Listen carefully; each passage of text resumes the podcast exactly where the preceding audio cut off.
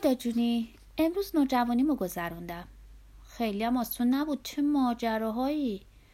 با دوستا و پدر مادرم کلی مشکل داشتم به خاطر دخترا. امشب خیلی هم ناراضی نیستم که بیست سال دارم، چون که حالا میتونم بالاخره یه نفس راحت بکشم.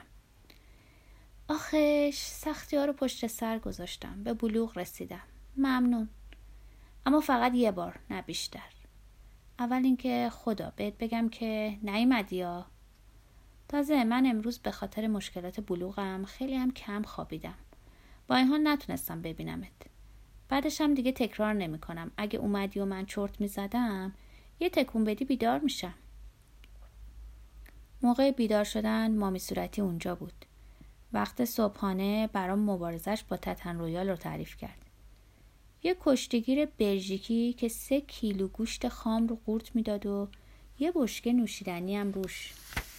چیزی که اونو خیلی قوی میکرد نفسش بود، به خاطر قاطی شدن گوشت و نوشیدنی. هیچی دیگه، این رقیبش رو مینداخت رو دوشک. برای بردن از اون مامی صورتی یک کلکی سوار کرد. یک کلاه آغشته به اسطقدوس روی سرش گذاشت و اونو از پا انداخت. قهرمان قهرمانا رو. مامی صورتی میگه که کشتی مخ هم میخواد. کی رو خیلی دوست داری اسکار؟ اینجا تو بیمارستان؟ آره. جزقاله، انیشتن، پاپکورن. از دخترها چی؟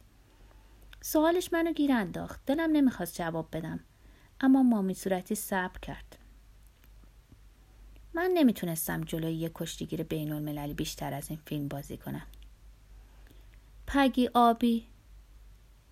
پگی آبی یه بچه آبیه. اون توی آخرین اتاق ته راه رو زندگی میکنه. خیلی با مزه میخنده، اما اصلا حرف نمیزنه. ماها میگیم که اون یه پری هستش که چند روزی توی بیمارستان استراحت میکنه. یه مریضی پیچیده داره، مریضی آبی. یه مشکل از خونیه که باید بره به ششهاش و نمیره و یه دفعه همه پوستش آبی میشه.